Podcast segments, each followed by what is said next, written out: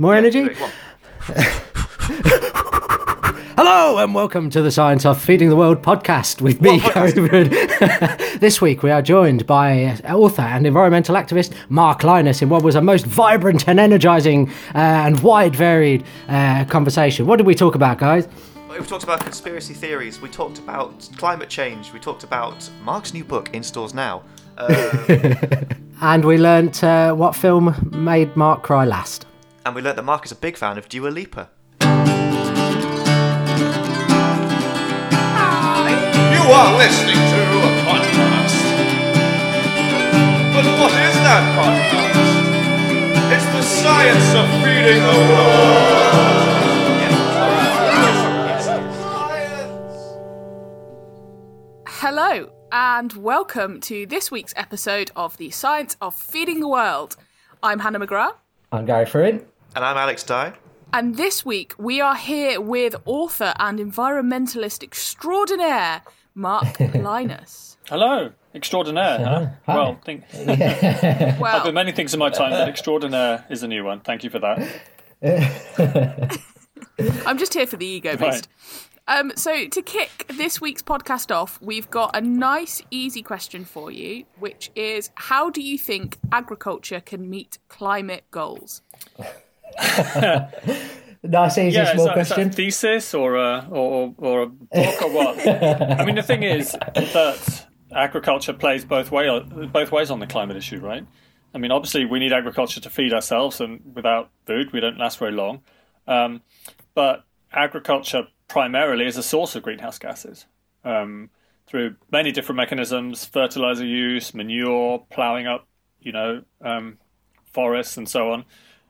Fires. There's just so many different sources in agriculture, which is why it's one of the really difficult nuts to crack in some ways. Well, in fact, in every way, decarbonising electricity is the easy bit, right? Switch to renewables, nuclear, zero-carbon sources, all that kind of stuff. Yeah, but agriculture is so complex, and we're talking different kinds of gases from multiple different sources. So it's going to be very difficult to do something about that, and also to make agriculture potentially a sequestering opportunity as well. So carbon then being absorbed in soils and vegetation and things. So yeah, all of this stuff, each of these separate things needs a separate thesis. So I'm glad we've got 24 hours of this podcast, because we should be able to just about scratch the surface. Yeah. So I think one of the interesting things also is that not only is agriculture a contributor to climate change, but it is also affected by climate change as well? Yes, and in fact that's something that I've done a lot of thinking and writing about recently for my new 6 Degrees book, which I'm sure we'll go on to talk about in great length. Because a lot of the most scary scenarios really as we ramp up warming this century involve the potential collapse of food production. And in my view, having reviewed a lot of the science on this, I think it could happen a lot earlier than many people think. Which is pretty scary, and in fact, that's probably the main concern for civilizational collapse, if you like, conflict, refugee flows, state collapse. If you can't feed people, I mean, your civilization starts to fragment within days, weeks. It's very quick. It's much different in that sense to something like sea level rise, which is a process that takes decades, centuries to play out. So food production, as warming accelerates, is I think one of the biggest concerns of all, for several mechanisms. Firstly, the sheer heat. I mean, it will become too hot in most of the current bread baskets of the world to continue to provide sustainable harvests over about 1.5 to 2 degrees, and that goes for the US Corn Belt, Eastern Europe, Australia. You can already see the big bread baskets of South America as well. I'm talking multiple crops here: rice, corn, maize, wheat. So really the absolute key staples that sustain humanity. So there's heat and the thermal tolerance thresholds of crops being breached. Also drought, so rainfall pattern shifting, a lot less water available for rain-fed agriculture. These things I think are huge, huge issues for climate. And even if we had nothing else to worry about, we weren't bothered about the Arctic sea ice or the coral reefs or anything, this alone the protection of humanity's food supplies would be reason enough to need to urgently tackle the climate crisis. So one of the things that I know is quite controversial, but is in sort of the 2008 Arab Spring, there are people who look at associating the rise in the wheat price, or I think it was wheat, the right kind of rising food prices at least, then being associated with kind of civil unrest. So is this the kind of concern that you're talking about in terms of what would happen if... Here's a nice bit of sensationalism for the Science of Feeding the World podcast, but what would happen, you know, if we can't start... In your opinion, do you think would start happening if we can't get food? Yeah, well, yeah, I mean, the bread riots at the start of the Arab Spring were certainly a factor, and... that there's been papers published in PNAS and other journals about the influence of drought, long-term drought in the Middle Eastern area, on the political destabilization that, you know, preceded and was part of the Arab Spring. And I think everyone's cautious about not assigning too much causality and saying climate change led to this political outcome, because obviously there's so many other different factors playing into that. But clearly it was one of them. And the fact that drought had destabilized and undermined agricultural production in Syria is a particular case, actually.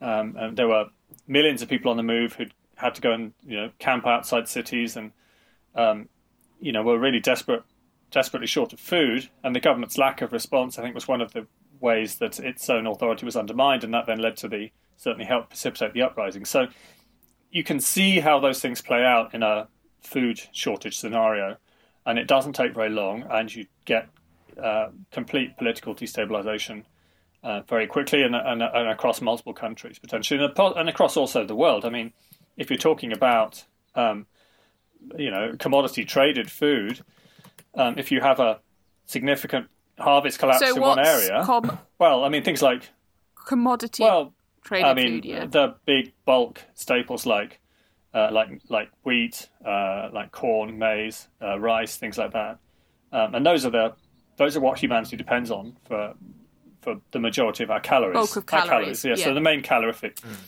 needs of humanity, and those are all traded internationally. So you've got prices going up and down, but if you get a big harvest collapse, and this has happened due to heat waves and other factors, you know, countries stop exporting, so the trade can dry up very quickly, and that tends to affect the urban poor in developing countries first and foremost, because they spend the bulk of their income on food, which the rest of us don't, and they don't produce anything for themselves. They don't have any fallback because they're in an urban situation and they have to spend money on food to support themselves. They can't grow their own.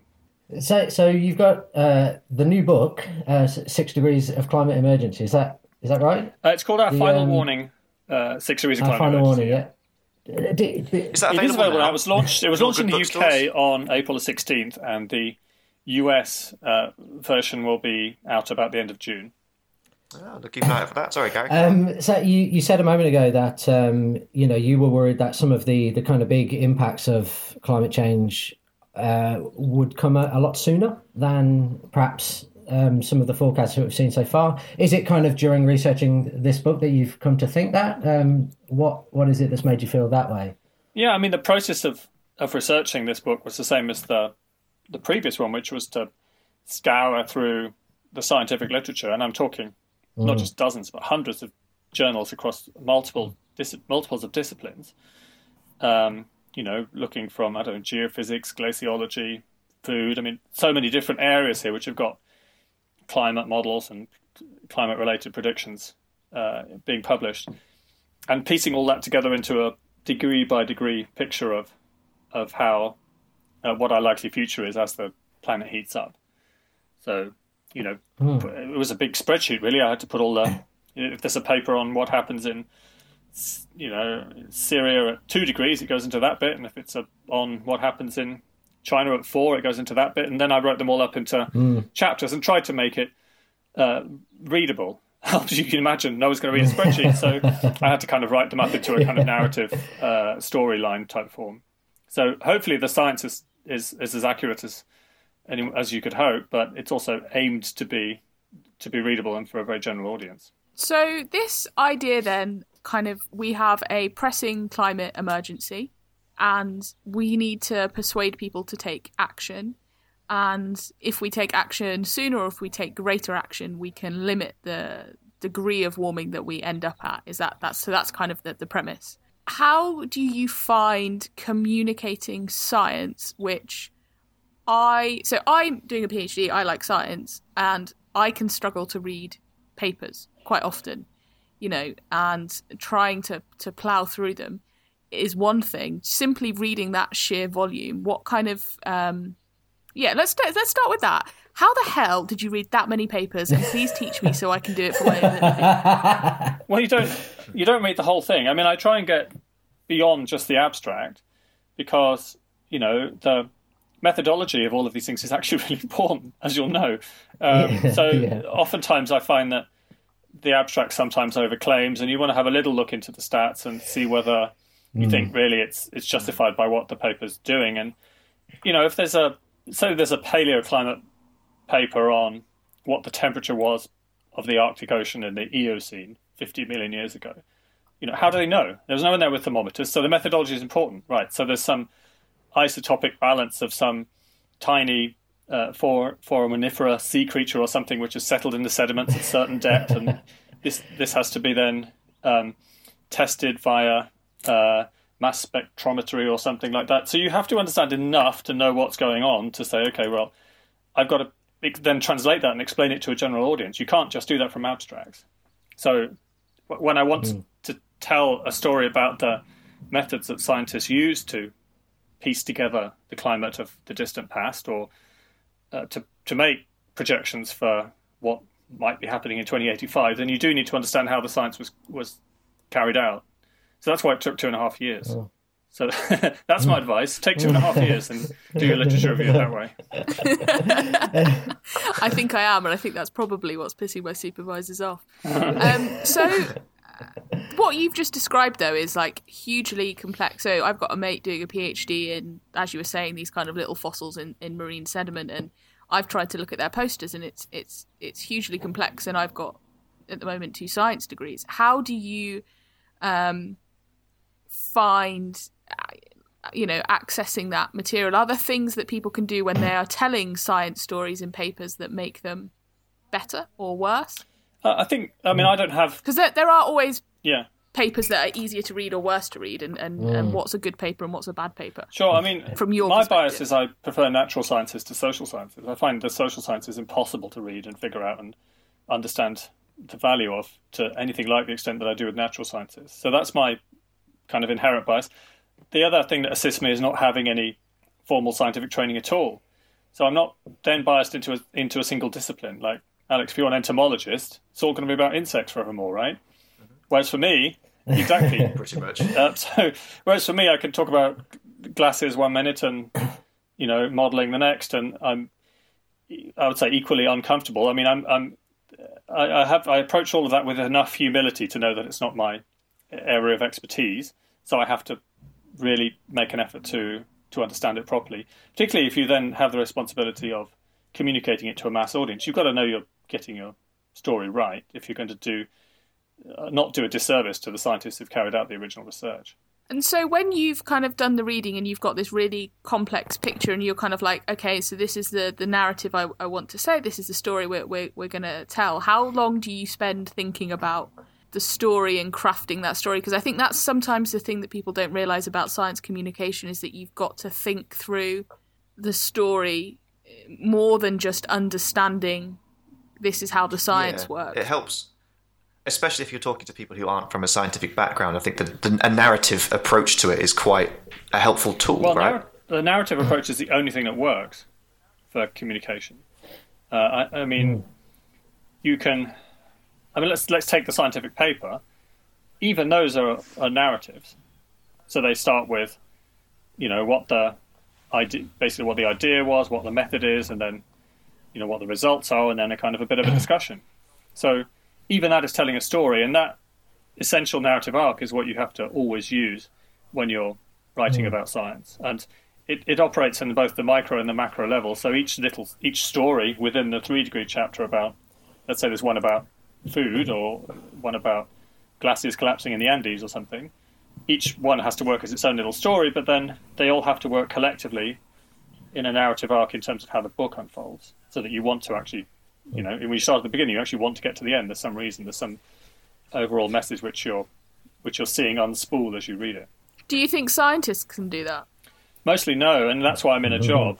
I mean, if scientists were able to communicate their own research, there'd be no need for the likes of me. So I'm delighted that scientists mostly are hopeless communicators and writers, because it keeps me in work. You heard it here, ladies and gentlemen. Keep being crap. I think that's the motto of our podcast. It is, really. Basically, yeah. Keep being crap.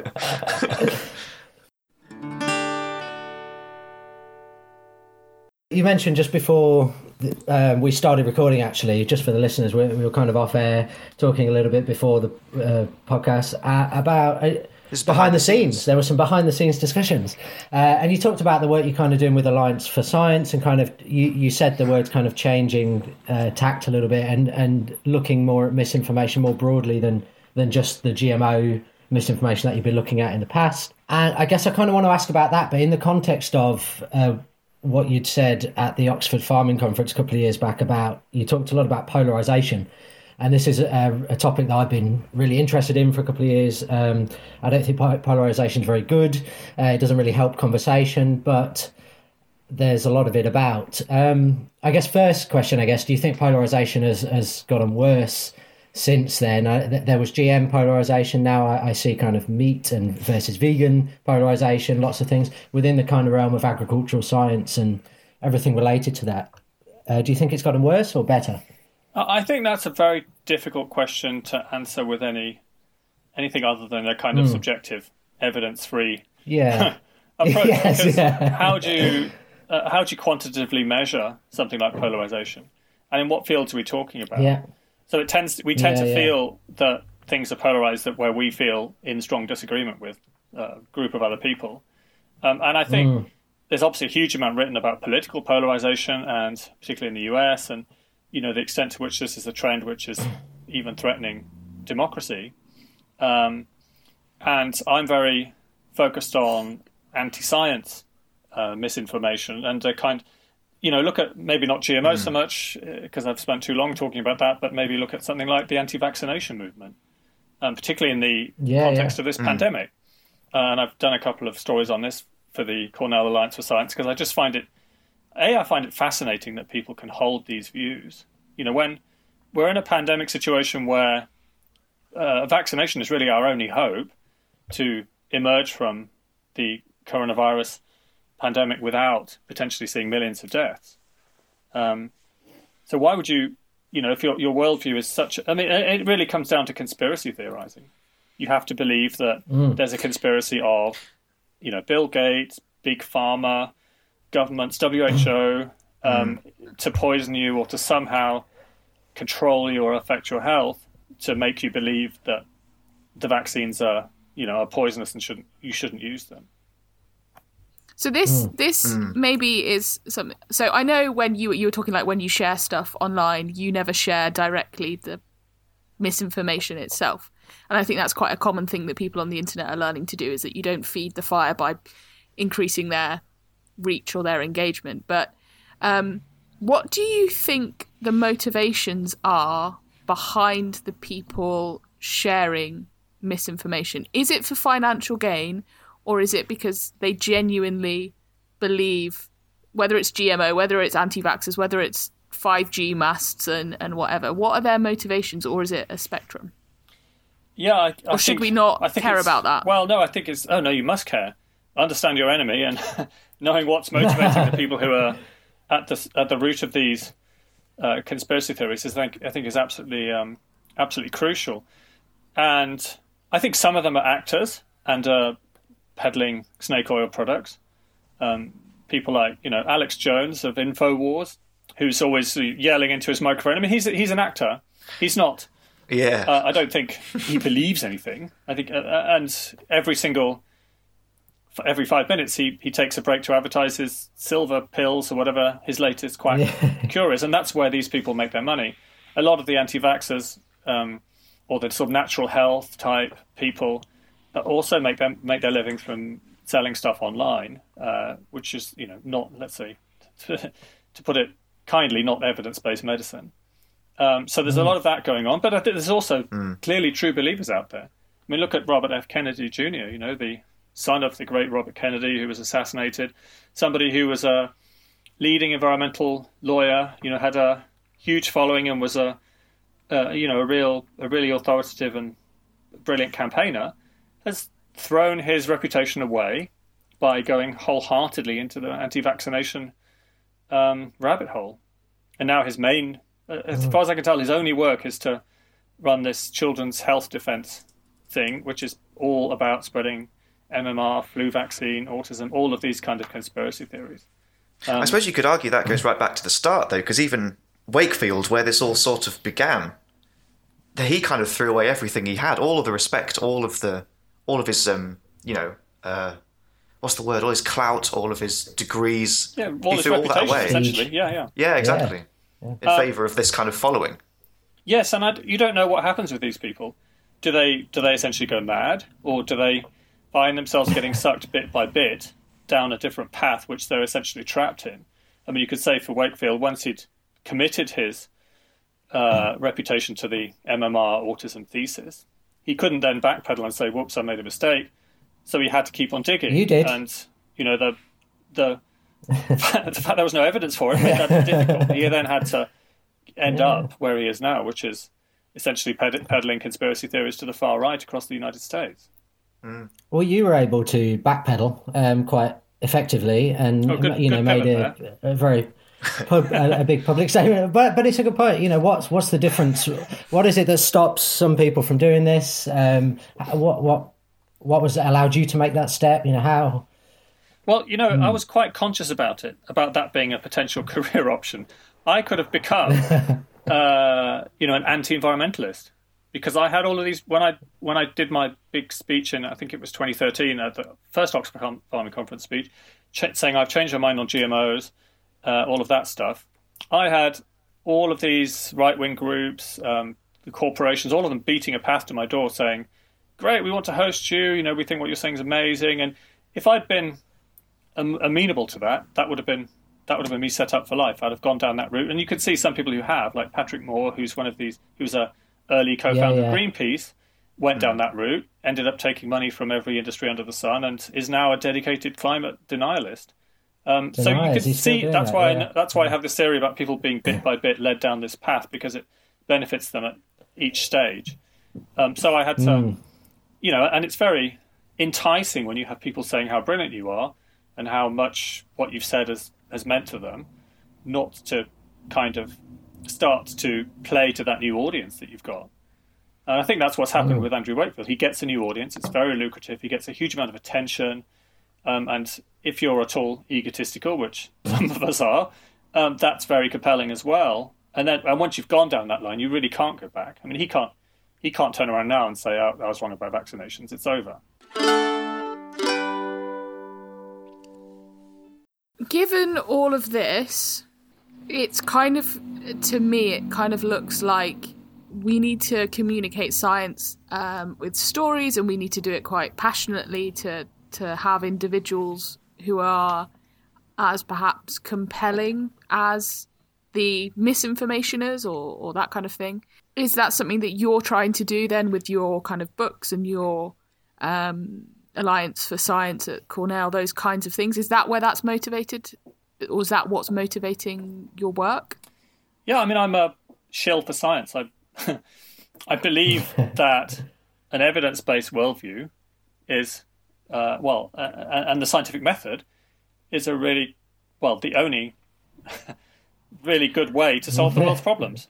What about when science makes mistakes? How do you think we should deal with that? Because that's the other thing, is that I know that if you've read 1,000 papers, realistically, some of them will make false conclusions, not because there's any malicious activity behind that, but simply because statistics say that if you're 95% confident that something has happened because of the effect you're looking for and not because of random chance, it also means there's a 5% chance that that was, you know, purely random. 5 out of every 100 papers you read are going to be... Yeah, absolutely. And there's this reproducibility crisis in science, which I think is absolutely real. Absolutely. I'm often quite aware when I see a paper, often in the big journals like Science and Nature, which have these, you know, very catchy headlines and findings. I often think, well, that's a bit ropey. You know, you think sort of one paper syndrome, and I'll wait a bit and see really whether this is backed up by future research. So I think I'm also quite sceptical when I'm reading stuff in the scientific literature that it's not going to be 100% accurate, that the statistical methodologies are always open to question. It's just better than anything else. You can see this now with the, the big debate about hydroxychloroquine and some of the Trump saying, I've got a gut feeling this works. You know, what's your gut feeling worth? That's what science is for. You have to run a clinical trial and have a control group and see whether there's an impact in comparison from one group to the next. One's got a placebo, the other's got the drug. It's not, I say, it's not rocket science, to have a horrible cliche, but I mean, that's how it works. And if you don't have that, then you're back in the dark ages and you're running on gut hunches. So the good thing about science is it can self-correct. You can have future research which shows that the original paper and the original theory got it wrong. And that's what's great about it. So when I'm scrolling, as perhaps, you know, I might do quite a bit, and I see something that I'm like, this is wrong. This is completely based in untrue facts. How do you think individuals could deal with that? Good point. There's worth looking at the Conspiracist Handbook by John Cook and Stephen Lewandowski, who've done a lot of work on to what extent you should debunk, how you should engage with myths and misinformation. Both of their expertise primarily has been on climate change and the phenomenon of climate denialism and how to address that. So they've learnt a lot in that field. And while debunking is of mixed use because you can potentially give credibility and inflate and encourage these issues, pre-bunking, it seems, is a really good idea. So it's almost like ironically, like a vaccination, that if people have heard that this is a dumb conspiracy theory before they come across it for the first time when some celebrity tweets or shares on Instagram about 5G, they already know it's a dumb conspiracy theory and they already know not to then get caught up in it or to share it further. So it's pre-bunking seems to be a really smart thing to do. And that does mean that you do need to put information out there tackling conspiracy theories, and to do that quickly and to do that credibly. Mm. And I think the difficult thing then as a scientist is that is the speed of response, because to know something, you have to take the time to look and investigate and really dig that. Or maybe you don't necessarily need to do that, but you feel like you need to do that. You feel like you need to be more prepared and more knowledgeable.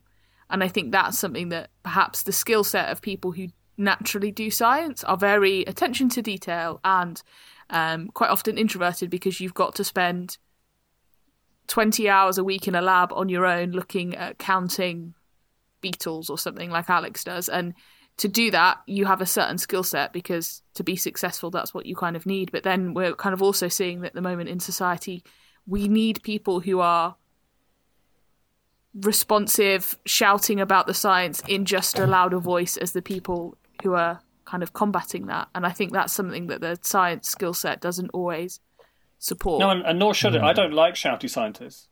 I think, and I have to say, scientists who are shouty and attention-seeking lose credibility with me. I would rather somebody else, the campaigners or the advocacy people, need to do the shouting, based hopefully on real scientific data, which is sort of more my role really. But if you've got scientists out there who are taking advocacy positions, and then you know that they're getting too emotional or too deeply into something. You know what I mean? And I think you've got to, as a scientist, you've got to be able to maintain that distance and not get so emotionally involved in your own work that you're not able to then deal with criticism or, accept that you may not have got everything 100% right the first time round. So there is I think there's a really difficult balance there. I suppose there is something to be said about hearing the science straight from the scientist's mouth, I suppose, as well, Because I think if you hear it by a second source, I suppose there are all these other concerns, to play devil's advocate to my own point that I just made just then, that scientists can be perceived as evil, like you say, these evil white lab coats and big poofy hair with like flasks of bubbling fluid trying to kill us all kind of thing. So maybe, I don't know, I think I lost my point because I contradicted myself halfway through it. Oh, don't worry, that's part of good communications. But this idea, the narrative of the crazy scientists obviously is one that, you know, it's a staple of fiction, going right back to Frankenstein or beyond, and it's definitely a one of the motivators of, certainly for the anti-GMO scene, the mad scientist has been a central, you know, hence the Frankenfood and the, you know, the original throwback to that. Definitely there with Big Pharma, the conspiracies. You know, for there though, there's often the assertion that there's a commercial interest. So they're not. So the mad scientists are doing it because they're mad, or because they want to run the world or something. But if there's a commercial interest, say a company's paying for your research, then that's why you're doing it. So the perceived motivation is a really important aspect of how you communicate scientific results.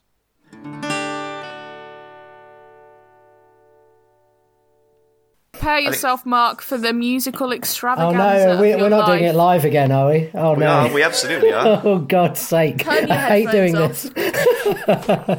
We have a short theme tune to the rapid fire question round that we've, since the lockdown, we've been performing live with all the lag and the joys of broadcasting over the internet. So sorry for this cacophony.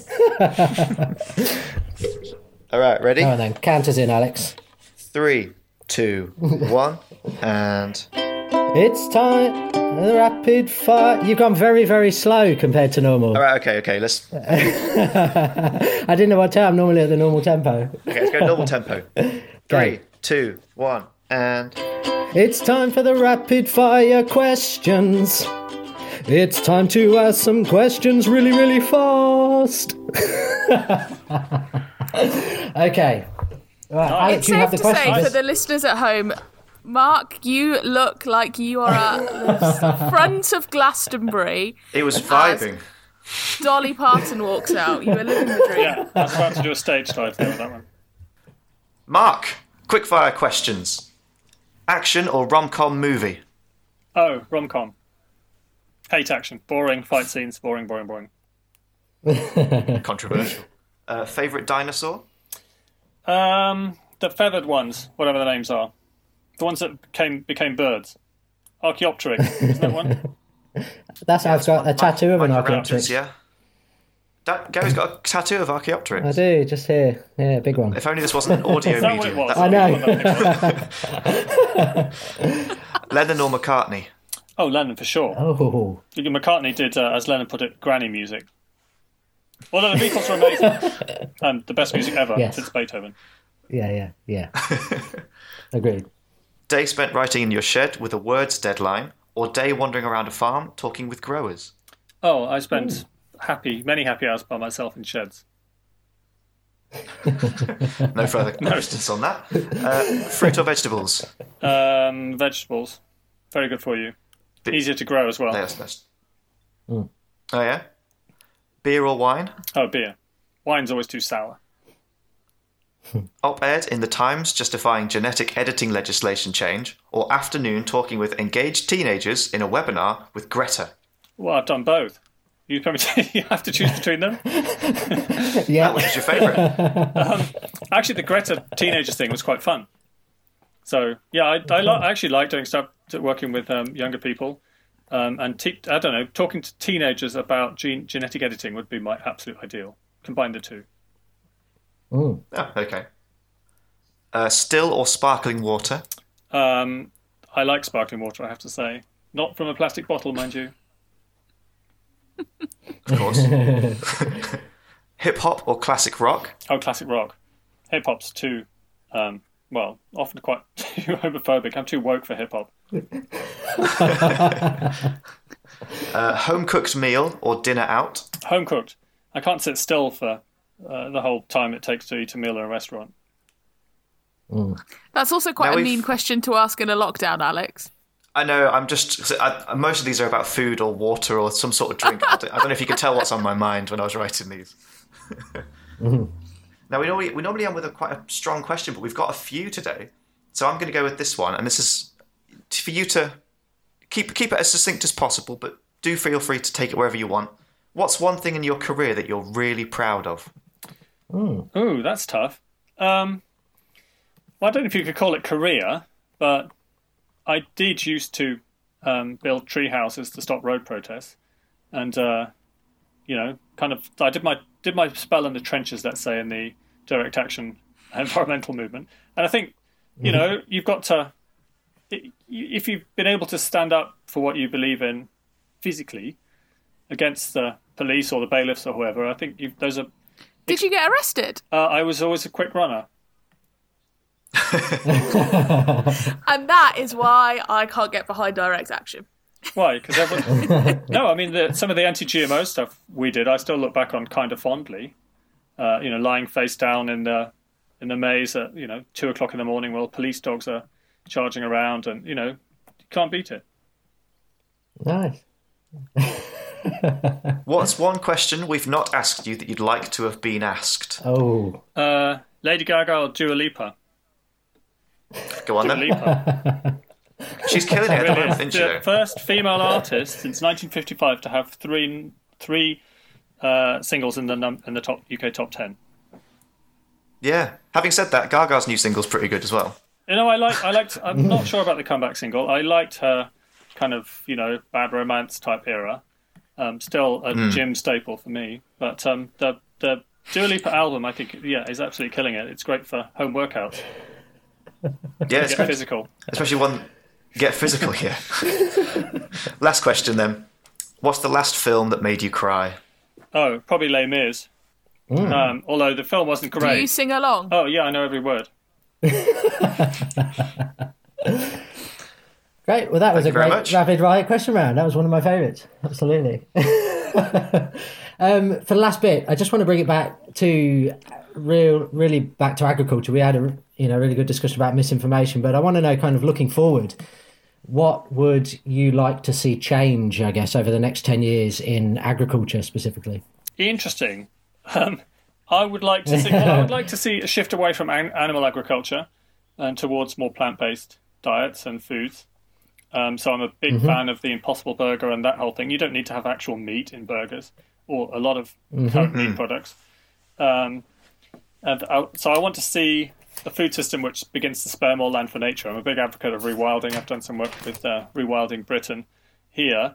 And, I live in the Welsh borders and I see how much damage sheep do ecologically. And people moan about pesticides. Sheep are much worse than pesticides. And I didn't know that. Well, how so? Yeah. Look, I can't prove that quantitatively right now.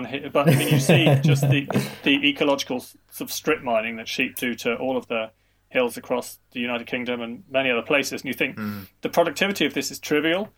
There's very little calorific value coming from this, and yet huge areas are denuded of all their biodiversity and carbon sequestration potential and all the rest of it.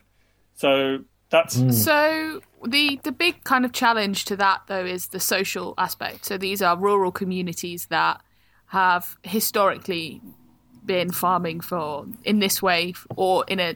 Okay, it's more amplified, but they've been doing this for generations. How would we then support those communities which struggle anyway because they're so rural? Well, so are the coal miners, and look what happened to them in the South Wales valleys. Those communities were completely destroyed, and they're still suffering high unemployment and social deprivation to this day. So that's how not to do it. You have to have a transition. And remember that a lot of public money is going into supporting farming, right? None of this sheep farming would be happening if it wasn't supported by the taxpayer. And so the taxpayer has a legitimate right and interest in to say, well, in that case, let's shift the priorities away. We definitely need to reduce stocking rates and to reduce the amount of sheep and livestock. But there's other things that people in rural areas can be doing to support rewilding, natural regeneration of trees, carbon sequestration, restoration of bogs, loads and loads of really important, useful things to be doing out there, which I think an exciting potential for rural communities, including places where I'm living now. So we've got rewilding groups springing up all over the place, and people are really interested and keen in what these can do. So it's not about getting people out of the countryside by any means, but it's got to be a better way to produce our food than, you know, destroying huge areas of natural habitat and biodiversity. Mm, mm. And I guess that's something that everybody would agree on, no matter kind of what side of rewilding, or nobody wants to see the biodiversity kind of damaged and wildland lost. So I guess there's got to be something we can all, the Enfi meme, something we can all agree on to kind of get that conversation. Yeah, and we've got a lot of leverage because we are exiting the European Union, in case you've forgotten about that. And we therefore have to redesign a rural payment system to farmers, which can support different objectives, public payments for public goods and carbon being one of the, and biodiversity being the two central ones. So that system is already going to become operational. The agriculture bill's going through Parliament in the UK and so on. So, you know, we have an absolute right to engage in that debate and to push for a system which delivers much better for the environment and continues to produce food sustainably. So do you have other questions, Gary?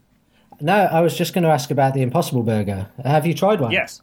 Yes, I had, when I was last at Cornell, they served the Impossible Burger in one of the canteens on campus. So, I've had it on a couple of occasions, and it's pretty much like, I mean, it doesn't taste like meat actually, because I've eaten real burgers too, but it's certainly it's a good burger. I enjoyed it, and I think I don't need a meat burger anymore, and the Impossible Burger is just fine. And also, I like the company, I like their edginess. I like the fact that they didn't hide the GM stuff, the fact they made a virtue of it. Yes, this is a genetically modified microorganism which is making this hemoglobin, heme type stuff, which gives it the red. And they also even made a virtue of using GM soya, saying they believe that was a more sustainable option. And it's good because that gives a sort of edgy youth type feel to it, which is very different. Have they engaged in any... Have they engaged in any pre-bunking? Oh, all the time. I mean, if you look for any of that, they have huge blazing rows with the anti-GMO lobby, and they seem to enjoy it, which is good.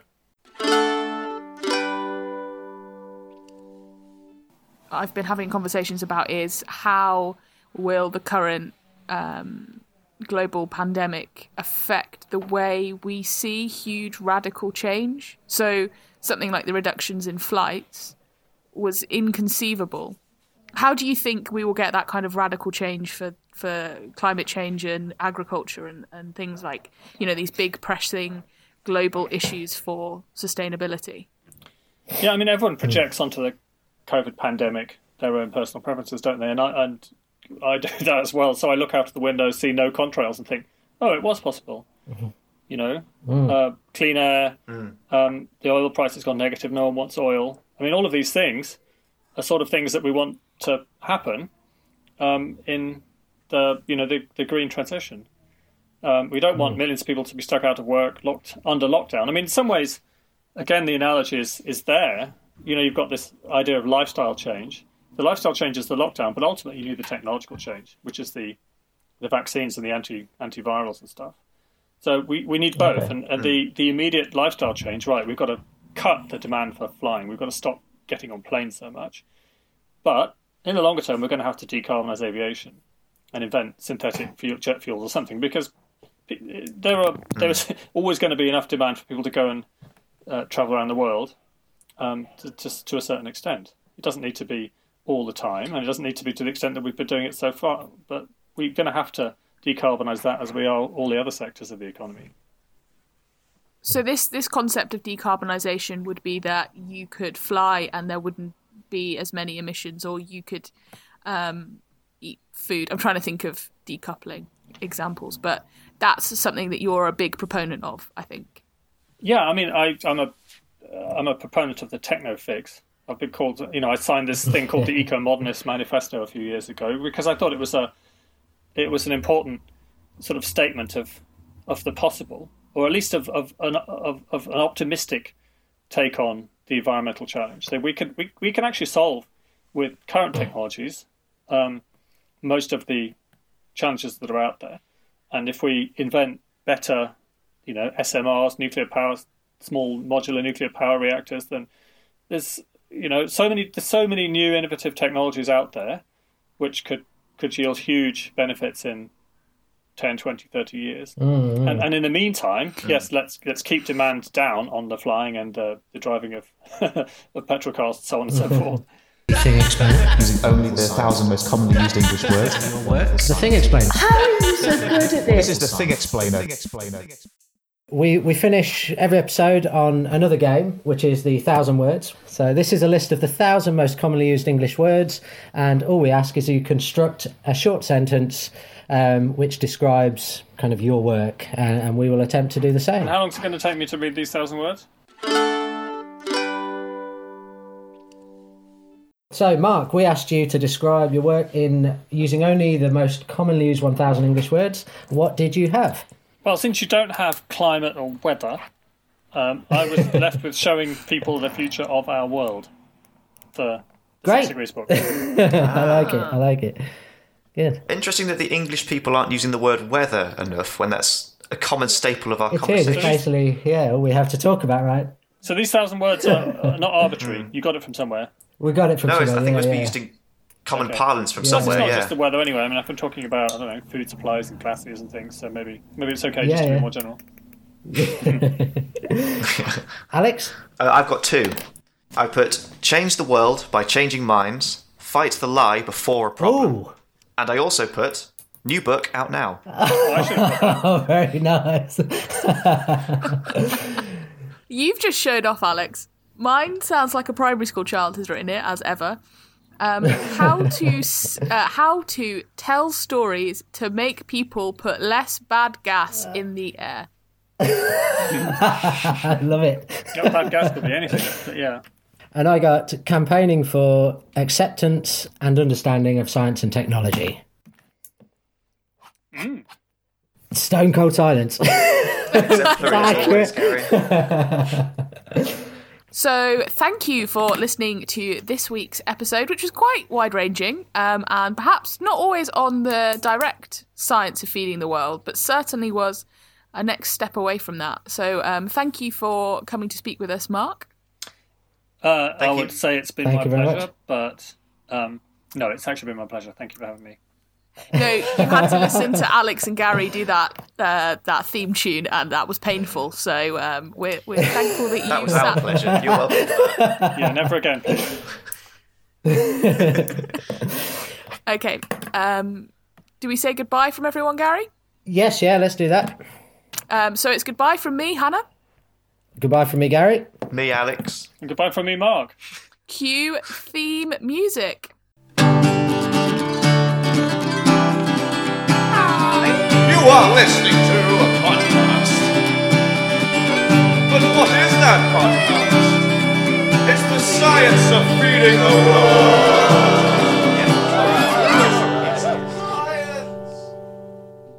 Thanks for listening to the Science of Feeding the World podcast. We would like it very much if you would like, subscribe and share. And if you want to get in touch, you can get us on Twitter @SFDW podcast, or if you just search for the Science of Feeding the World on Instagram or Facebook, you'll get us there as well.